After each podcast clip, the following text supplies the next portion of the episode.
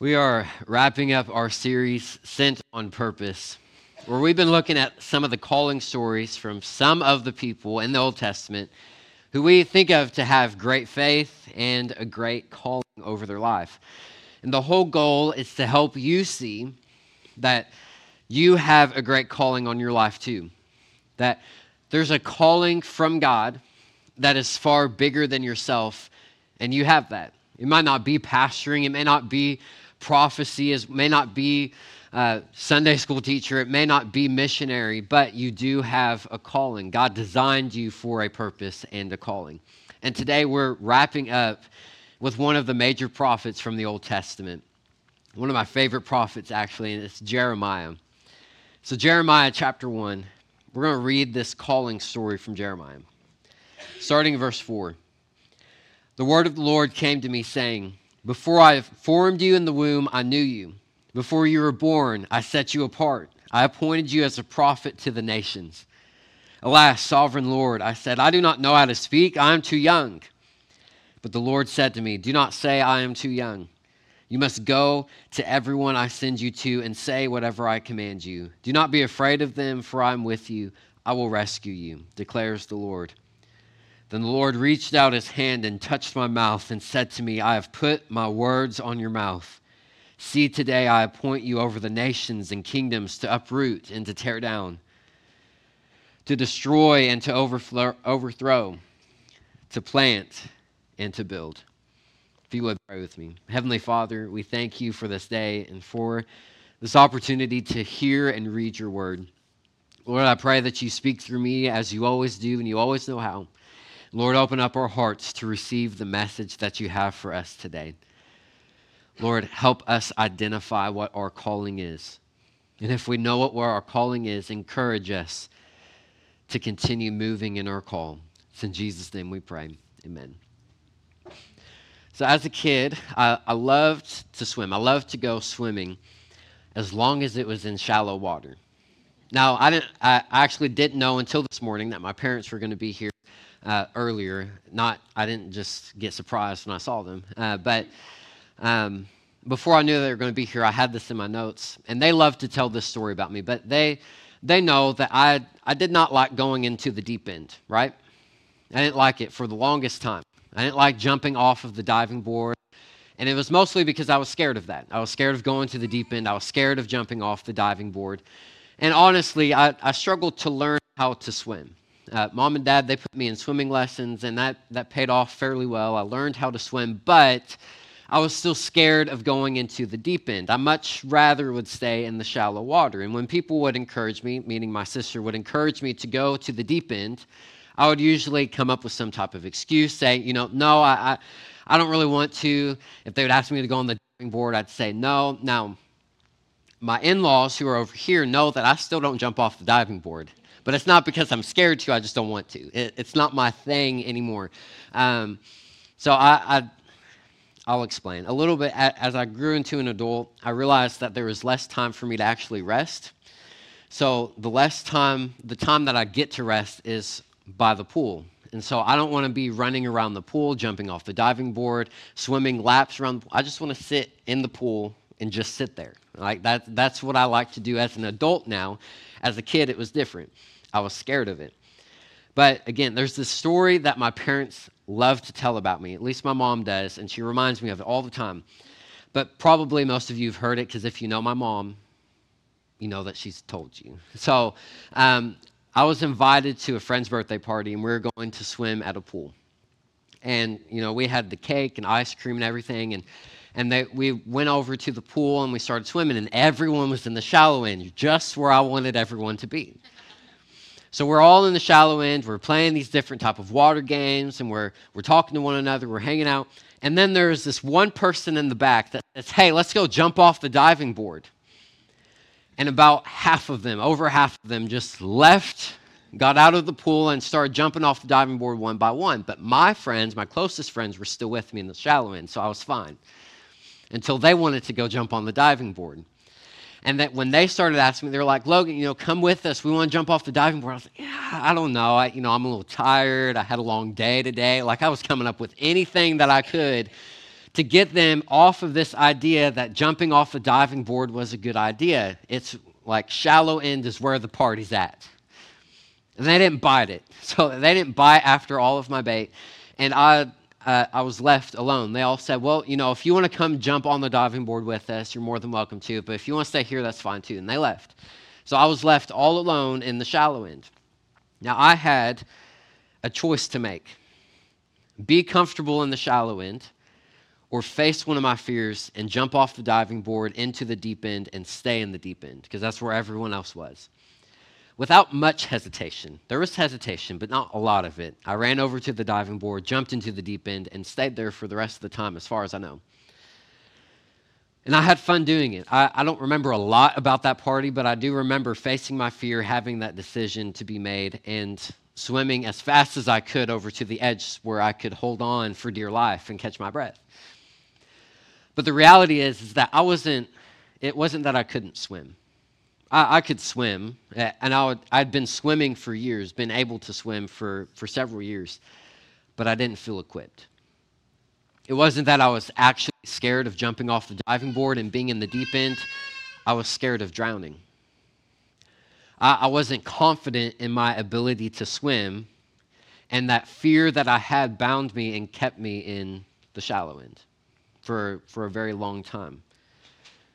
I was scared that I wouldn't be able to swim over to the edge to hold on and that I would drown. That was where my real fear lied.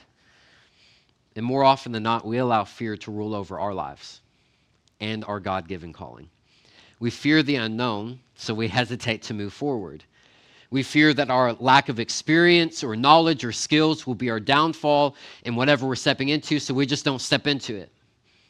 We fear that maybe, as some of you are, are older in the congregation, you fear that your aging bodies will make you less necessary to society because you can't do what you used to do. You can't do it to the, to the excellence that you used to do. And so you feel like you're going to be unnecessary and useless, eh, useless. And so you fear what is happening as you're growing older, so you give up. Now, I've said it before and I'll keep on saying it. If you still have breath in your lungs sitting here today, you still have a purpose here on earth. That God still has a great call over your life, so make the most of every opportunity that you have. Now, it's really hard to do. It's much easier to tell someone to make the most out of every, every opportunity and to actually live that out because you will actually never make the most of every moment if you're controlled and bound by fear. Fear has such a control over our lives. And that's exactly where Jeremiah started in his call. So, if anything, that should give you some comfort that one of the greatest prophets in Scripture was still bound by fear when he started. In Jeremiah, you, you see the word of the Lord comes to him and says, Before I formed you in the womb, I knew you. Before I, uh, you were born, I set you apart. I appointed you as a prophet to the nations. Alas, sovereign Lord, I said, I do not know how to speak for I am too young. This is Jeremiah replying to him. When God calls Jeremiah, I want you to see that he actually reflects Psalm 139. If you know Psalm 139, then you see this really well, where David is writing and he says, You knit me together in my mother's womb. That you ordained all the days of my life before I even came to be. God is calling Jeremiah, maybe even knowing that Jeremiah knows about this psalm from David. And integrating that to say that just as David, I knew David before he was born, I knew you before you were born. Before you were even a thought in anyone's mind, Jeremiah, I had a purpose and a call for your life. I set you apart to be a prophet to the nations. Now, we do have to be careful when we're reading scripture about putting ourselves in other people's places because this call was for Jeremiah. God was not saying these things necessarily over you, He was saying it over Jeremiah, and we have the opportunity to read that. But it doesn't mean that some of those things don't apply to us. You can definitely use scripture to help identify and recognize what your call is. In this instance, you might not be called to be a prophet to the nations, but you might be a prophet to your community. You might be a prophet to your family, or you might be called to something completely different. It kind of depends on your definition of prophet. When we think of prophet, you think about the, the crazy people on Facebook that are calling themselves prophets and they're like, this is the results of the next election. Those aren't prophets. Or you might be thinking of these other people who, who have prophet in their name and they, they say, I'm a prophet from the Lord and the Lord is coming back in 2035. Uh, not prophets. They're, they're deceiving. There's a lot of false prophets, as we talked about. But prophet, in its simplest form, is just simply proclaiming boldly the word of the Lord. So, in, in essence, all of us Christians should be some level of prophet because we're to boldly proclaim the word of the Lord to the people that we encounter. But if you're thinking about a vocation of a prophet, it's much different. You, you might not be called to be a, a prophet on the same level that Jeremiah was. But it doesn't take away from the fact that you still need to boldly proclaim God's word. But the main thing is still the same. Each of us was born, and before each of us was born, God knew us. He knew me and he knew you. And this reflects Psalm 139 that all the days of your life were ordained by God Himself before your parents met each other, before their parents met each other, and before their parents met each other. God knew who you were. From the very beginning of time, before God created even Adam, knew that you would exist. And when he finally got to this place where, where your parents met and you were conceived, he was like, I'm finally getting to, to knit you together, to design you and create you how I always intended for you to be created. If God Himself took the time to plan out your life before you're even born, then your life is important. If God Himself says to you, This is why I created you, I created you to fulfill this call and this purpose on your life, then you're valued and loved. I've used this illustration. I tried so hard not to um, repeat myself in this series, but this kind of wraps up everything that we've talked about. Whoever created this pin, this is a cheap pin. Uh, that's why they're out there, so that when you take them, it's not, not expensive to replace them. Um, you're free to take them. It's not that. It's just, you know, they're cheap for a reason. Um, but this pin has a design, and the design has a cap. Now, if you know what the purpose of this cap is, it's to keep the pin from drying out, right? Uh, essentially, that's the purpose of the cap. There's no other real purpose for the cap other than keeping the pin dry so that it can still be used. Now, if this cap gets thrown away, if it gets chewed on, if, if something happens to it, right? The, the original design was not for this to be chewed on or for this little piece to, to come off, even though it happens a lot. But the purpose was to protect the pin. Now, the pin was designed to make something permanent, to write something down that's permanent. So I can't get mad if I use a pen and then try to erase it because the expectations is this is not supposed to be erased. That was the original design of this. Now, if I tell this pen I'm going to write something down and you have to be erased, and I convince this pen that it needs to be erased, whenever it doesn't get erased, it will get frustrated. It will become fearful. Now, I know we're talking about an inanimate object, but you get the picture. This has a purpose. It was designed for a specific thing, and this cap was designed to protect it. Oftentimes, what happens is that the world will convince us that as pins, right, bear with me, as pins, the world will say we were meant to be pencils.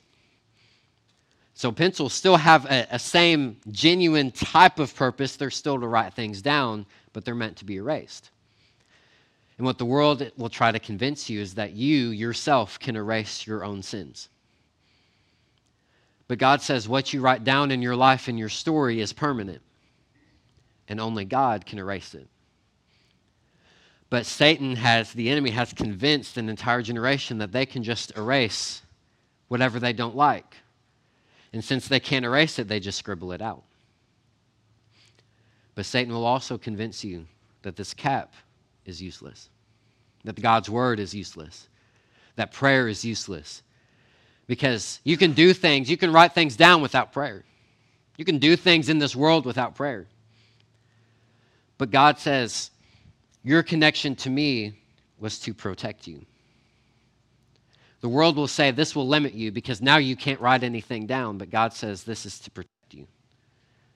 This is to give you eternal life. So, where the world will often say that you need to be your best self, they're wanting you to be something that you were never created to be. And though it may feel like that's exactly who you're supposed to be, what God says when you step into your call, you will become more of who you are. It will go on a much deeper level. See, you have a purpose and you have a calling. But when fear chains you down, it limits your reach because you take your eyes off of God and onto your fear, onto yourself, onto your problems. The point is that when that happens, you would r- much rather be in the shallow water than in the deep end. You see, when Jeremiah is pleading with God, uh, saying, I'm too young, I don't know how to speak, he's pleading to stay in the shallow water. On the surface, he probably did feel too young to take that step. He probably did feel unequipped to actually proclaim boldly the word of God. And that's why I said, I don't know how to speak. I'm too young for this. And probably most people would have agreed with him. They probably would have thought that he was too young because most scholars will actually say that Jeremiah was around the age of 15 to 18 years old. He was just a teenager. Now, I know when I say teenager in this day and age, it's different than if you would have said teenager in their day and age. Because teenagers for us are, you know, you can come up with all the stereotypes. They're addicted to video games. They, they don't like to communicate. They have really, like, if they're boys, they don't talk loud enough. I was one of those, so, like, I get it. Like, you just mumble everything that you're saying. Um, they're irresponsible. They, they, you know, they're reckless. They don't understand life. They don't have the life experience, right? You can come up with a list of stereotypes for them.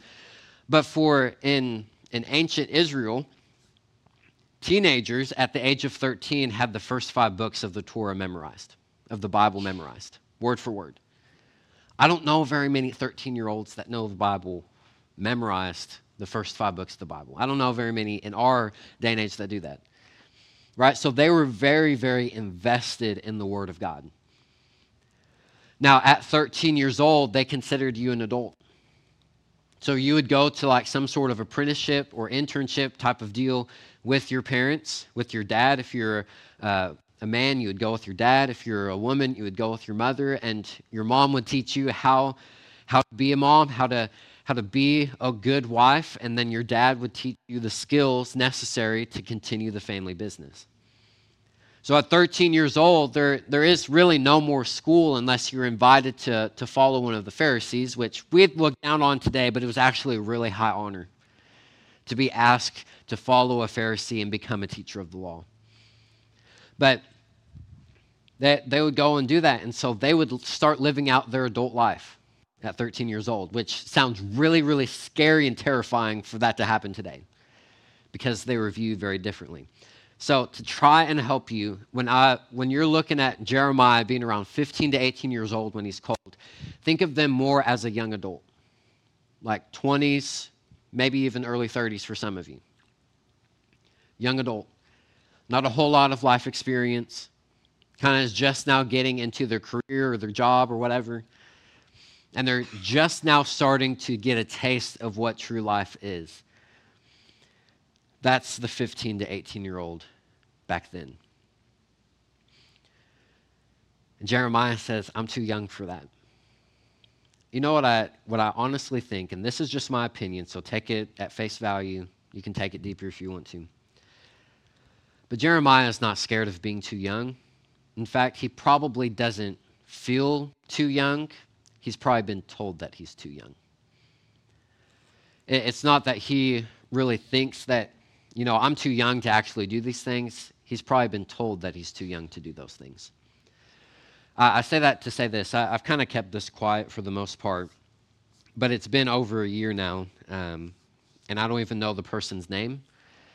And I'm not trying to get any sympathy. I just want to help you understand where Jeremiah is at. When uh, there's a little over a year ago, someone random walked into my office. They don't go here, so don't be looking around. Um, I don't know where they go. I don't know where they're even from. They walked in and asked if they could use the phone. They used the phone. Used the phone for a little bit, set it back down, started walking out of the office, said thank you. And before, before the person, I'll keep it gender neutral, before the person stepped out the door, I turned around and said, Are you the pastor of this church? And I said, Well, yeah, I am. His, the next words that came out of that person's mouth is, You're too young. And I said, Oh, really? and, and he said, You don't have enough life experience. You're, you're too inexperienced for this, and, and it's going to be your downfall. And then he just left. Like, I don't know who this guy is. I don't know why he felt like he needed to say that, but he said that. So, the, the view of how, how he would have been viewed, he knows how he would have been viewed because I knew that people looked at me that way. I already knew it. I didn't need anyone to tell me that. I already knew it. He knows that other people will say that he's too young. But his age did not outweigh his faithfulness and God's timing. His youth was not a problem for God. It might have been a problem for him or for other people, but his youth was not a problem for God. Just like your age is not a problem for God. Your mistakes are not problems for God. Your shortcomings are not problems for God. Your weaknesses, they're not problems for God's because He will make your weaknesses into strengths. He can use you when you're like Moses in your 80s. He can use you like Abraham in your hundreds, or He can use you like Jeremiah as a teenager. Or He can use a small boy that was called David, he was named David, and use you, whatever age you are, for a great and mighty purpose. What you think negatively about yourself is not a problem for God, it's a problem for you. The problem for Jeremiah was not his age and it was not his inability to speak, because Jeremiah probably could speak just fine. The problem was the fear of what other people might say or do. And that's where God comes in in verse 7 and exposes what's really behind all of Jeremiah's excuses. It says, But the Lord said to me, Do not say, I am too young. You must go to everyone that I send you and say whatever I command you. Do not be afraid of them, for I am with you and I will rescue you. You see how God reveals to Jeremiah what's really going on? How he says, All Jeremiah says, I'm too young, I can't speak. And God says, Don't say you're too young because whoever you go and you are sent to, I will rescue you from them. Right? It's like God is saying, if they turn against you, I'll fight for you. If they capture you, I'm going to rescue you. You're in good hands. And he gives him that confidence that God is in control. But then, right after that, in verse 9 through 10, it says, Then the Lord reached out his hand and touched my mouth and said to me, I have put my words in your mouth. See, today I appoint you over the nations and kingdoms to uproot and tear down, to destroy and overthrow, to build and plant. This is a perfect example of how God equips the called. That whenever you, you might feel inequipped walking into it, but once you start stepping into it, He will equip you. He, he's already, throughout your life, been teaching you how to swim but He's wanting you to take that step and actually be confident in your swimming ability because He's there. So, those who do take a step of faith, those who do step into your calling, you are equipped by God to do so. And I'm a walking, breathing testimony of that. I've mentioned it kind of throughout this series, but I was not the one that was going to get up and speak at anything. I was not the one that was going to be preaching. I, I, was not the one that was going to be leading anything. Like my leadership skills were, were terrible. I would much rather follow other people and what they wanted to do rather than what I felt was best. And my dad can attest to this. Um, I had the thinnest skin in the world. Like you could say one thing to me and it would cut a wound so deep into me. Now, I would never show it, but it would cut so deep and I remember one time my dad, uh, this was probably the thing that I hated him saying the most, but it makes the most sense now. Is he, he said something to the extent of if you let people get to you that way, then this is going to sound harsh, but he meant well by it. If you let people get to you in that way, you'll never be able to be a pastor. It was something to that extent. And what he meant is I had to get some thicker skin. Well, I couldn't develop that on my own because my my skin was so thin that like you touched me just the wrong way, I would bruise.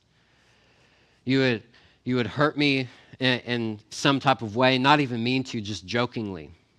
And, and those wounds would be so deep inside of me. But God equipped me to preach. Uh, even though I wasn't the one that was going to be speaking and, and felt comfortable talking in front of people, I was the one that was called to do so, and God equipped me to do it as I stepped into it. As I stepped into my calling, I developed a much thicker skin to where people can walk into my office, say whatever they want to, and leave, and I don't care. That even though I, I wasn't, I always wanted to follow and always wanted to do it, God is equipping me now that I've been walking in my call for a few years to where I'm, I'm developing my leadership. And I, I don't really want to follow anymore. I, I want to, to tell people what is best for their lives. I want to help guide them through that. But as long, and I'm telling you this not as necessarily your pastor or as someone who's read the Bible, but simply in my own experience, if you allow fear to influence your calling, you won't see that you're equipped. See, going back to when I was called at 13, I didn't feel equipped, I didn't feel ready, so I ran away from it. And I, honest to goodness, when I look back, I'm like, man, how God would have equipped me at 13 years old not to preach uh, necessarily from a stage, but to preach to my friends, to, to help my friends and disciple my friends. But I didn't see that because I was too afraid. But if you allow fear to overcome you, you'll never know that you can swim in the deep end and you will stay in the shallow end for the rest of your life with shallow faith, shallow a shallow relationship with God, a shallow theology and understanding of who God is and who he created you to be, and you'll be convinced that you're deep enough. You know what's funny is in the shallow end I always wanted to go deeper under the water, but you can't. You can't go deeper into the water. So what would I do? I would start walking on my knees. Right? We've all done it. And then when I when I grew a little bit more and the shallow end was was still too too shallow for my knees, then I'd start walking on my hands. Because I wanted to be deeper, but I couldn't get any deeper. But when you start walking towards the deeper waters, when you start deepening your relationship with God and you start walking closer and closer to Him, you'll begin to see the depth of trust and faith building with each step. Just like most pools, when they have a deep end, they have that slant that goes down as you gradually go down. It's the same way with your faith. You will always start in the shallow end. That's where you enter in. That's where you enter your faith, but then you start walking down and you start getting deeper to where to the point to where you can't touch and you have to trust God to keep you up. That's the scary thing about the deep end is that you can't touch the bottom. You don't have that comfort and security that you're in control but it makes you, it forces you into this position to where God is in control and you have to trust Him. You have to have faith in Him.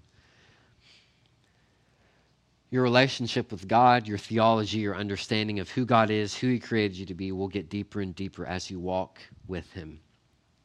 And you will trust that He will keep you safe as He continues to teach you how to swim in deeper waters. You see, you're equipped by God to live out your calling. You don't need to be afraid. He's placed the gifts, the anointing, the words on your life.